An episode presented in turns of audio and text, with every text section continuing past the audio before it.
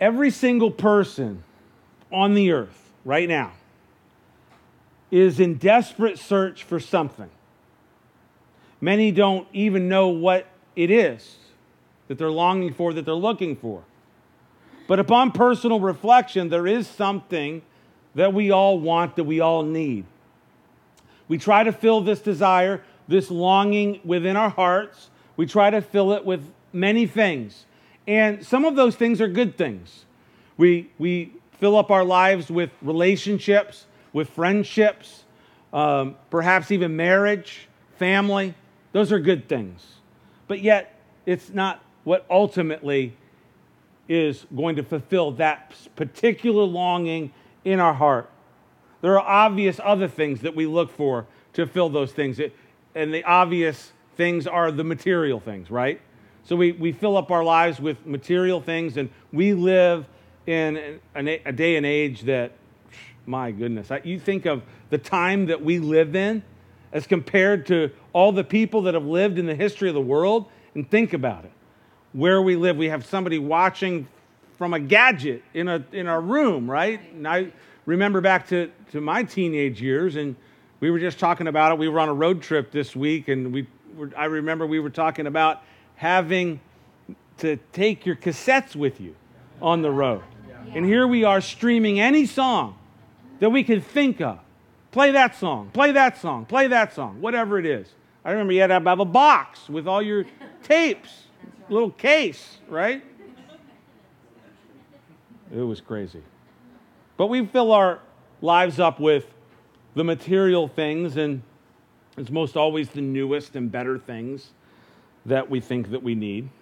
And then there is the quest for fulfillment and career and success.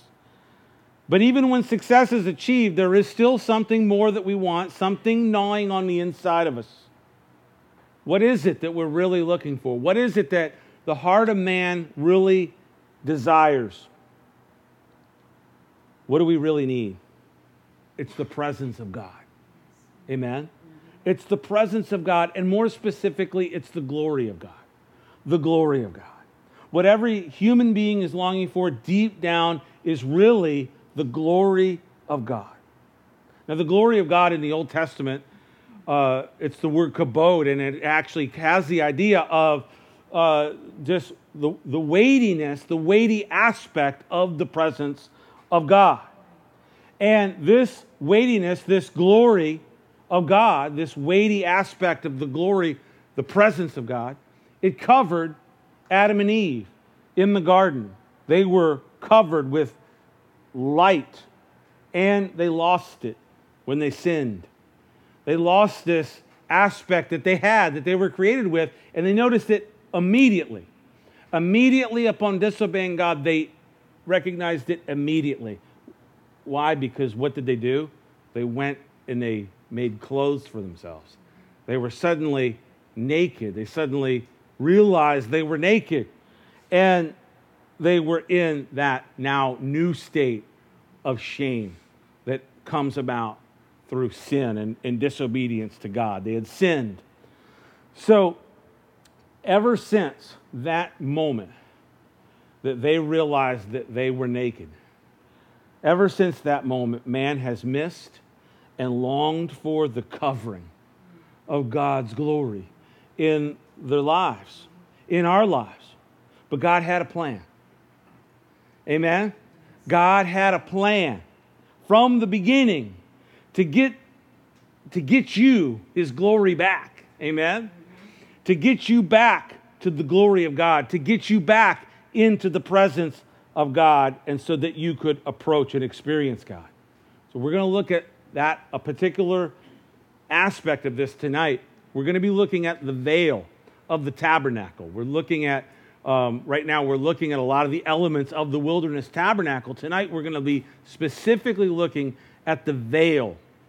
And so, the first point tonight, if you're if you're uh, taking notes, is the separator. The veil was the separator. So let's look at it in Exodus chapter 26, and let's pick it up, verse 31. It says this You shall make a veil woven of blue, purple, and scarlet thread, and fine woven lim- linen. And it shall be woven with an artistic design of cherubim. And you shall hang it upon the four pillars of acacia wood overlaid with gold. And their hooks shall be gold upon four sockets of silver. And you shall hang the veil from the clasps.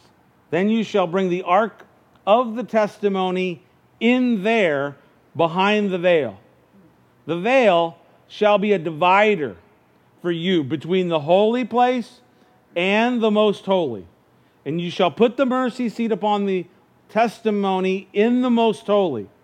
And you shall set the table outside the veil, and the lampstand across from the table on the side of the tabernacle toward the south. And you shall put the table on the north side.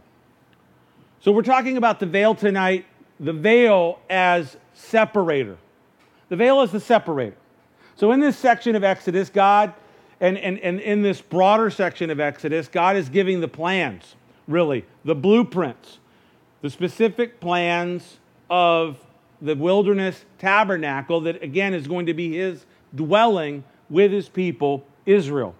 So God is giving very specific instructions, and every piece of this tabernacle was to be made exact, exactly according to the plans. And so God is giving very specific instructions. And here in this section of scripture that we just read in Exodus 26, God is giving the instruction for the making of a veil, the veil for the inside of the tabernacle. We read about what this veil was to be made of. The veil was made of fine linen, woven linen, blue, purple, and scarlet yarns or threads. This was to be made with. And there was to be an artistic design on the front of this veil. And that was to be an artistic design of cherubim. Cherubim. And we will get to that a little bit later. But this was the basic design. And then that was to be hung on four pillars of acacia wood that were covered with gold. And the veil was to be hung on these four pillars. So inside the tabernacle was a tent, it was a rectangular tent. And inside of it, there was to be a divider that would divide the tent into two rooms a larger room and a smaller room. The larger room, the first room, was to be the holy place. And in there was to be the table of showbread. We talked about that. We spent a whole week talking about that. On the other side of the table, on the other side of that room, was to be the menorah, the, the golden candlestick. We talked about Jesus being the light of the world. Amen. We talked about the table of showbread. We talked about him being the bread of heaven, that we come down and we partake of the, literal bread of heaven. Amen. And then I believe it was last time we talked about the last piece in that most holy place, or the, the holy place, was the golden altar of incense. And that was to be set right before the veil, right in front of the veil. So that was the most the, the holy place. Then the veil was to be positioned there, and then there was another room, and that was the Holy of Holies. And inside that room was the Ark of the Covenant. And you saw, as we just read that section, the instruction was given where they were to put the pieces of furniture in the holy place and where they were to put the Ark of the Covenant with the top on it, which was the mercy seat.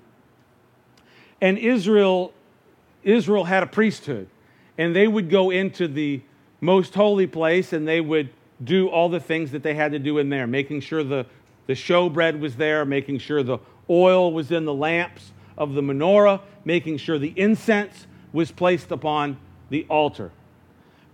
And then they would see this veil that we're talking about tonight. And if you were a priest, if you were one of Aaron's sons, you could do all that. You could put the showbread down, you could put the oil in the menorah, you could put the incense on the altar, but you couldn't go past that veil. No one could go past the veil into the most holy place where the Ark of the Covenant was, except for one person, one day of the year. And that day was called the Day of Atonement. on the Day of Atonement, the high priest would make a sacrifice, and that sacrifice would be killed, the blood would be shed, and he would take that blood and he would take that past the most holy, past the veil, and into the most holy, the Holy of Holies. And he would make atonement. He would, there would be a, a covering. The, the, the Day of Atonement is a day of covering. Amen. It's actually Yom Kippur, right? Yom meaning day, Kippur actually meaning cover, to cover. So it's the day of covering. Amen? And so that was the day that one person could go into the Holy of Holies. And there was the Ark of the Covenant with the mercy seat. And we talked about how God wants to meet us at his throne, which is called a mercy seat. Amen? Isn't that beautiful? You know, people want, want to say, well, you know, if you, if you want to come to God, you know, you got to get, you know, you got to get good. You know, you got to get cleaned up. You got to get your act together. You got to. No, no, no, no. God wants you to come straight to the mercy seat because that's where you need to be and to receive the grace and the mercy of God. Now, back to this veil. What was the veil? It was the separator, it was the divider. Look at that in verse 30 or 26 again. Um, I'm sorry, 30, uh, 33, the last part of it.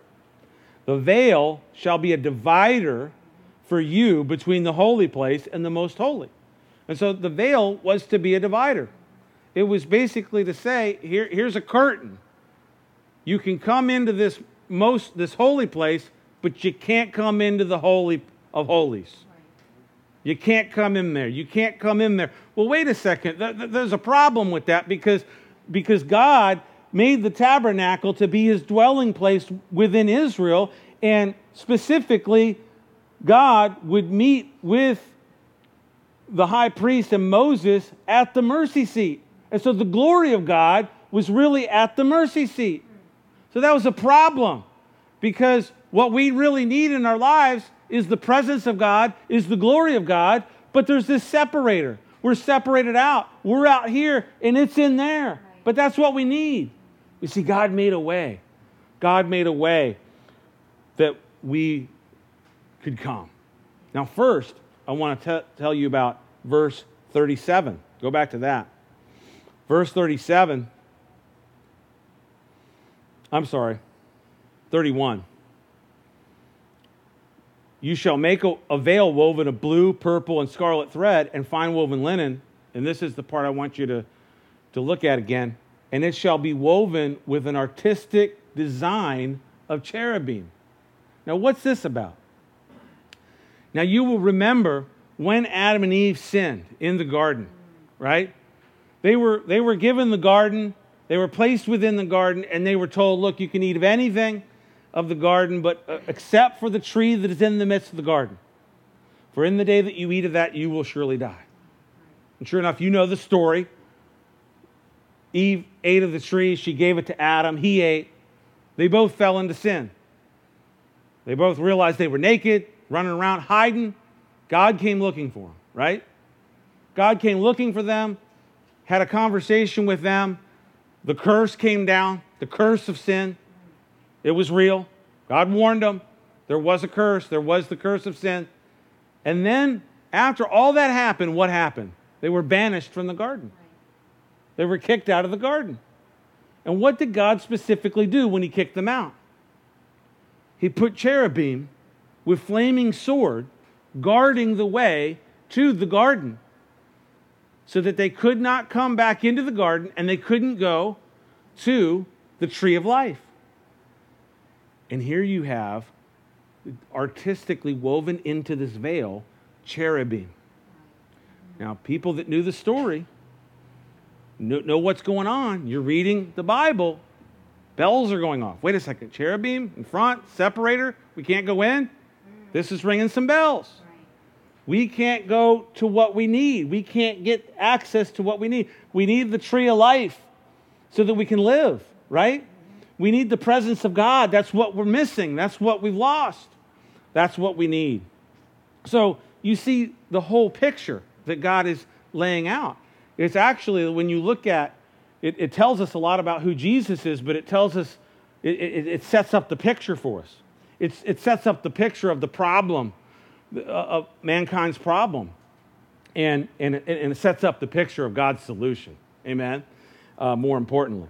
So, uh, so it's a separator. It's a separator uh, in that sense between where, where we are and, and where God is. But then it's also the standard, the standard. Now we're going to talk about the veil as the standard. The writer of Hebrews tells us about the tabernacle and the veil. In chapter 10, verse 19, and I'll have the verse on the screen behind me, and it says this Therefore, brothers, having boldness to enter the holiest by the blood of Jesus, by a new and living way, which he consecrated for us through the veil, and look what the writer says, that is his flesh, and having a high priest over the house of God. What is this? What is the writer telling us? The writer is telling us he's equating the veil to the flesh of Christ. He's saying that he passed through, he's the high priest. The right, if you read the whole book of Hebrews, he, he says, in, in chapter 3, he says, Consider Jesus our high priest. So he's our high priest, and now he's going in to the holiest, the holy place, through the veil that is his flesh, having a high priest over the house of God. And so the veil in the wilderness tabernacle foreshadowed Jesus in the flesh. You see, Jesus always existed, right? In the beginning was the Word, and the Word was with God, and the Word was God. So you had the Word, the Logos of God, in the beginning with God. But then it, that's John 1 1, right? But if you skip down to John 1, verse 14, it says, and the Word became flesh, right? So the veil pictured for us the flesh of Christ, the humanity of Christ, God, the incarnation of the second person of the Trinity. So the, so the veil foreshadows Jesus in the flesh, and how is it, according to this verse, that we are able to enter into the Holy of Holies, the place where God's glory is, the place where God's presence is? How is it that we're able to do it? We enter in by, through the veil, which is Jesus. Amen? And specifically, Jesus incarnate. We enter into the Holy of Holies through the doorway which is his flesh. We enter into the glory and grace of God through Jesus' flesh. How's that? Jesus is the standard. Jesus is God's standard. So the veil is a separator, but it's also the standard. When, when God took upon flesh, when the Logos took upon flesh, he, he grew up, right, in, in Mary and Joseph's home. And, and the Bible tells us, the Bible teaches us that he was perfect, right? that, that he knew no sin, that there was no deceit, there was no guile. Can you imagine that? I mean, we might be able to get to a point where we, we control ourselves to the level of whatever, but, but he had no guile, he had no deceit in him. Wow. There, there, there's no shadow of turning in him. Uh, it, it's amazing. He was perfect. And so he's the standard. He's the standard by which you can which you can go to the glory of God, by which you can have the glory of God, by which you can experience the presence of God. Jesus is the standard. He is perfection. He's absolutely holy. He's absolutely righteous. In fact, John, in his epistle, calls him Jesus the righteous, right? Like a, he's a righteous dude. Not like a, like a cool dude, but he's the righteous. He's Jesus the righteous. Amen? He's holy. He's absolutely righteous. Even in his humanity. Even in his humanity, he did not sin. He was perfect in all of his ways. I mean, man, he's going to have to tell us about that. How he did that, how he made it through his teenage years. You know, don't you want to know? Right. Jesus, I mean, you were 16. How'd you do it? You know, I mean, certainly, mom, Mary, asked you to take the trash out. And I guess you did it. you didn't do what I did, not do it. No, I did it. But he's perfect. Jesus said, Be holy, even as my Father in heaven is holy. That's the, that's the standard. And the, and, the, and, the, and the picture for us is Jesus is the standard. So, what is this set up? For all of us to act, have access to the throne of God, to the presence of God, to the glory, to the glory of God, to the, the kabod that we need, the veil had to be torn. The, the, veil had to be torn. The separator had to be torn. And this is exactly what happened to Jesus. His flesh, the veil, was torn. Through, through the scourging, you know, Jesus went to a scourging. Remember, and the scourging that he went through, and this was all foretold by the prophets, right? I mean, most of the time they didn't scourge you and then put you on a cross. If you read the story there in, in the Gospels, Pilate was literally trying to figure a way to just punish him and kind of just let him go. He didn't want to crucify him. So he said, Ah, have him scourged, which was a severe punishment. And, and, and, and his flesh is literally being torn, it's literally being ripped open. His back, they would, they would scourge you with what they called a cat of nine tails that had fragments of stone and, you know, can you imagine just having your back ripped open by, by these whips with, with stone in them? And, uh, and so you had, you had the veil. You know, Pilate had no idea what, who, he had, who it was that he had standing before him, right? You remember Pilate asked Jesus, you know, what is truth, right? Didn't even know that the truth was standing right next to him, right? He didn't know that he had the veil standing right next to him, but the veil had to be torn. This was the plan from the foundation of the world to, to bring us back so that we could come back into the garden because that's what God is doing. He's bringing us back to the garden. The book from Genesis to Revelation, it starts in a garden, it ends in a garden.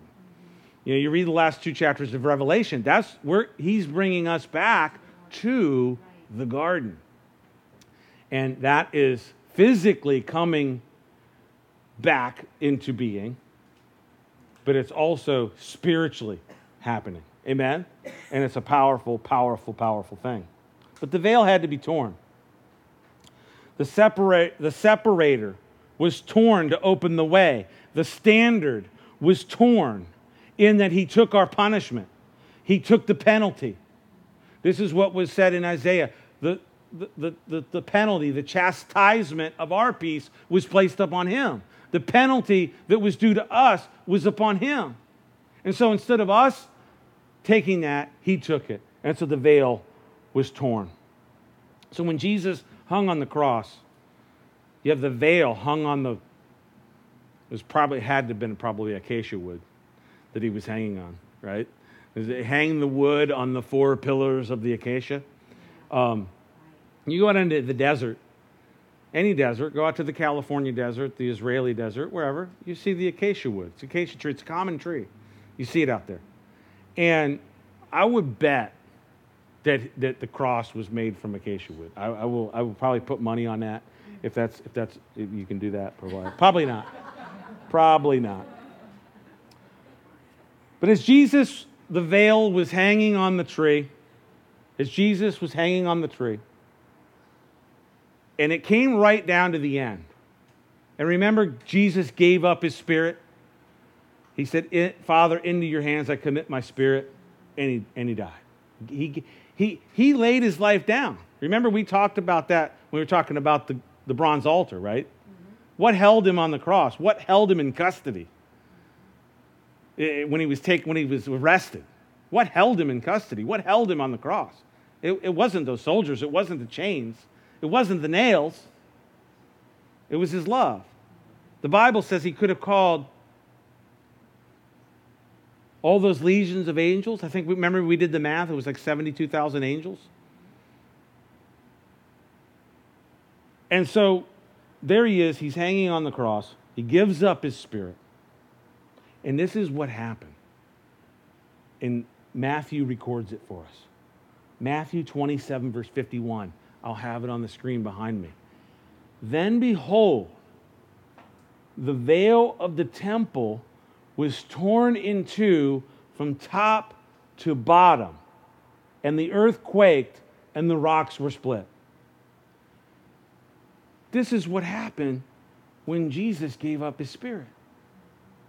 You see, here, here he was hanging on a tree outside the city, but just inside the city, in the temple, you had the holy place and you had the Holy of Holies, and you had the curtain, you had the veil there. And the veil, it says here in verse 51 of Matthew 27, it says, was torn in two from top to bottom. So, you know, you didn't have these, and, and, and this was a big veil in the temple. It was much larger, much thicker than the veil that was in the tabernacle. At Jesus' time, the wilderness tabernacle was the permanent structure in Jerusalem called the temple. The temple veil was bigger than the one in the tab- tabernacle. It was said to have been 30 feet wide, 60 feet tall, and up to 10 inches thick. This was a big veil. It took up to 300 priests to put it into place. And that was the veil that was torn from top to bottom when Jesus gave up his spirit on the cross. What happened? The veil was torn, the price was paid. The veil was torn, and can you imagine the priesthood? Here's the Holy of Holies. No one can go in there. Suddenly the veil's torn. Just the Holy of Holies, just wide open. Just the, the, the, just the pathway wide open. There it is. There's the Ark of the Covenant just sitting there. What does this mean? The veil's gone. What does this mean? Can we just go in? Yeah, through, through Christ through Christ. The veil was torn and the way opened up for you and me to go boldly into the Holy of Holies whenever we want to. Amen? Amen? We, can, we can experience the presence of God. We can have that which our heart longs for deep down, what every single person longs for, which is the glory of God, which is the presence of God in our lives. And this happened. This, this was made possible when Jesus, when, when his, through his sacrificial death, it opened up the way. Jesus said in his ministry, when he was talking about good shepherds and thieves, at one point he said this in John 10, verse 9. He said, I am the door. I am the door. So he's the veil, the veil of his flesh. He says, I am the door. Later in John, in John chapter 14, Verse 6, you should know that one. Jesus said, I am the way, right? Yo soy el paseo. Camino. El camino, el camino. Yeah, he's the camino, like the Chevy, right? No. he's the way. I am the, I am the way. He, he opened up the way. He, he's the door. And we come through Christ. We come through the, the sacrifice of Christ, which, which he made in the veil of his flesh. And, and we can now have a relationship with the holy God of the, of the universe, which man was separated from. We can know him. We realize that he loves us so much, that he gave up so much, that he paid a steep price. Now, the presence of God in Israel was the glory was there at the ark, right? The ark of the covenant. Now, what if you had to find the ark to find the glory of God? What if you had to find the ark of the covenant to find the presence of God? What if that's what you had to do? You had to become just like, you know, Indiana Jones, right? In the movie. Right? In the beginning of the movie, you know the movie? Mm-hmm. When they open up the book and you say, look, you have the Israelites. Remember that when they're sitting there in the, in the university? Yeah. They open up the book and, oh, the Israelites believed it was the glory of God, the power of God, the presence of God with the people. Whoever has that ark would have something powerful, right? So they went out to find it. In the movie, Jones, he finds it in Egypt. And then the Nazis take it back. And then he takes it back from the Nazis. And then it ends up in a warehouse somewhere in Washington, D.C. I know it's all a story, but what if you had to find it? What if you had to find it to find the presence of God, to find the glory of God that you so desperately need? Well, let me tell you the ark is not lost. Amen? I know the movie is The Raiders of the Lost Ark, right? But the ark is not lost. The ark is not lost. The ark is found. We don't need the wilderness ark because the ark was fulfilled in the resurrection. I don't have time to go into this, but the ark of the covenant was fulfilled in the resurrection. Look it up in John chapter 20, verse 12. Look at what Mary Magdalene sees when she looks into the tomb on the morning that Jesus rose from the dead and she sees the positioning of the angels. And it was on the slab. And I actually did a painting of this, and I'll have to bring it for, some, for those of you who've never seen this. But I did a painting back, believe it or not, in 2012. I had a friend of mine in our church in Orlando who works for EA Games. He is the artist who, who does all the artwork for Madden, MMA, and a bunch of other stuff. Okay? He, he did all the coaches in Madden, all of them. We got together, we collaborated on this thing. We, I called it the mercy seat. It's what Mary saw when she looked into the tomb. Two angels, the two cherubim that were there, that was the exact replica of the mercy seat all the way back in Exodus, right? And so the Ark of the Covenant has been fulfilled in the resurrection. When Mary looked in and saw that, she turned around and she saw a man. She thought he was the gardener, right? But who was it? It was Jesus. She was the first person, she was the first eyewitness of the resurrection. Mary, Mary, a woman, first eyewitness of the resurrection. Amen? So there whenever, whenever you see, and I'll close with this. Close with this. Whenever you see cherubim, you want to know about this whole thing. You read the Bible, you're trying to do your devotions and stuff, and cherubim, because they come up all the time, all the way through the Bible. What is this? A cherub is not a cute little Victorian baby with wings on it. Okay? Little picture that you buy at Hallmark store. Okay? Oh, look at the cute little cherub. Look at the cute little baby cherub. No, no, no, no, no. Let me tell you about what a cherub actually is. A cherub in the Bible is an awesome, awesome spiritual being. In Revelation, they're called the living creatures. The four living creatures that you see, the four cherubs, and what do they do? What do cherubs do? They guard the throne of God. They guard the seat of God. So they're, you've heard of the guard, guardians of the galaxy? These are the guardians of the throne. Okay? Before there were the guardians of the galaxy and all that, there were the guardians of the throne of God. Amen? You see them in Ezekiel 1 and 10. You see them in Genesis 3. You see them in Revelation. You see these cherubim. You see them woven into the, in, artistically woven into the veil. They're guardians of the throne. I want to take you, and I want to read just a couple more pieces of scripture in Revelation. I want to take you all the way to the end of the book. Okay? Revelation chapter 22, verses 1 through 3. And this is, this will, this is going to amaze you what, I'm, what you're going to see here. And I know you've, you've read the last chapter. How many have read the last chapter of the Bible? Amen? How many have not read the last chapter? Don't raise your hand.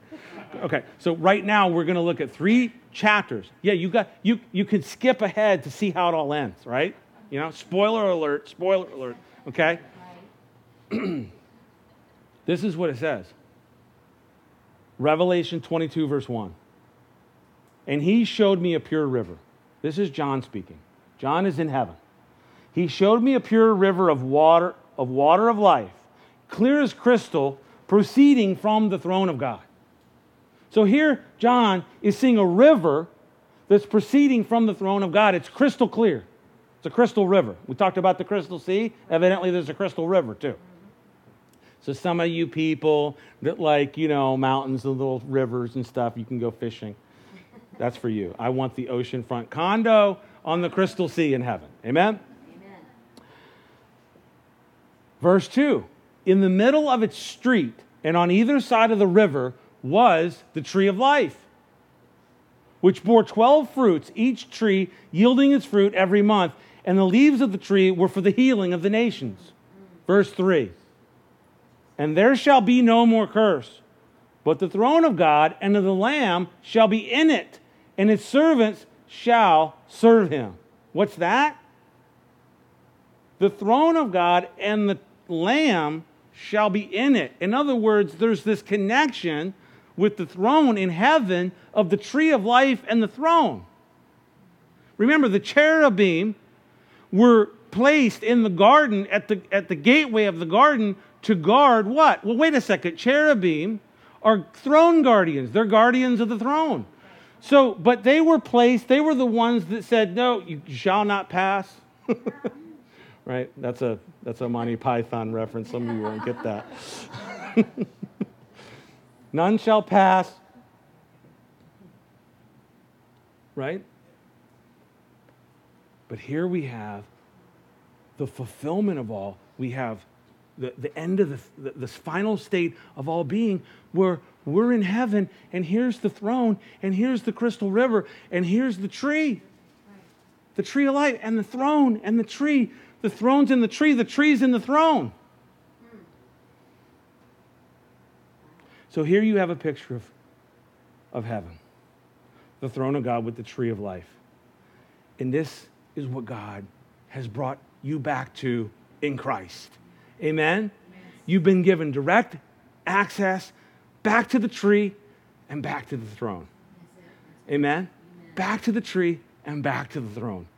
And we partake of the tree, and Jesus says, To him who overcomes, I will give you the right to sit on my throne with me. Amen? Yes. Amen?